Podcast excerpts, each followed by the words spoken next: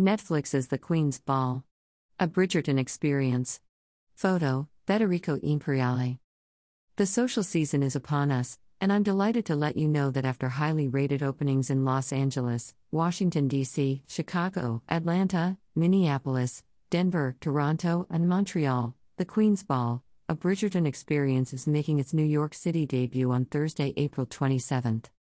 The ball will be located at MediaPro Manhattan Studio, five oh eight West thirty-seventh Street, New York, New York one zero zero one eight, and is opening just days before the highly anticipated Bridgerton spin-off series, Queen Charlotte, A Bridgerton Story, debuting on May fourth, twenty twenty-three.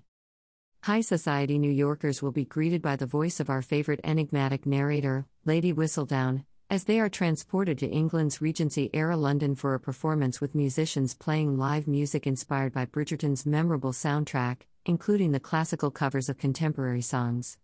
Alongside the musical interlude, guests will have the opportunity to explore immersive vignettes, interact with high society aristocratic characters, and participate in much-loved moments inspired by the Shondaland hit series on Netflix. This glitzy gathering will undoubtedly be the talk of the town, and an opportunity for guests to prove they are deserving of Her Majesty, the Queen's attention, to be named the Diamond of the Evening. Bridgerton-themed cocktails will be offered for purchase to our guests to sip on throughout the evening, and exclusive merch is available for purchase. Make haste.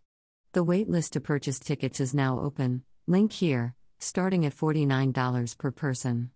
Fans can also follow at Bridgerton Experience on Facebook, Instagram and TikTok for more information and live updates.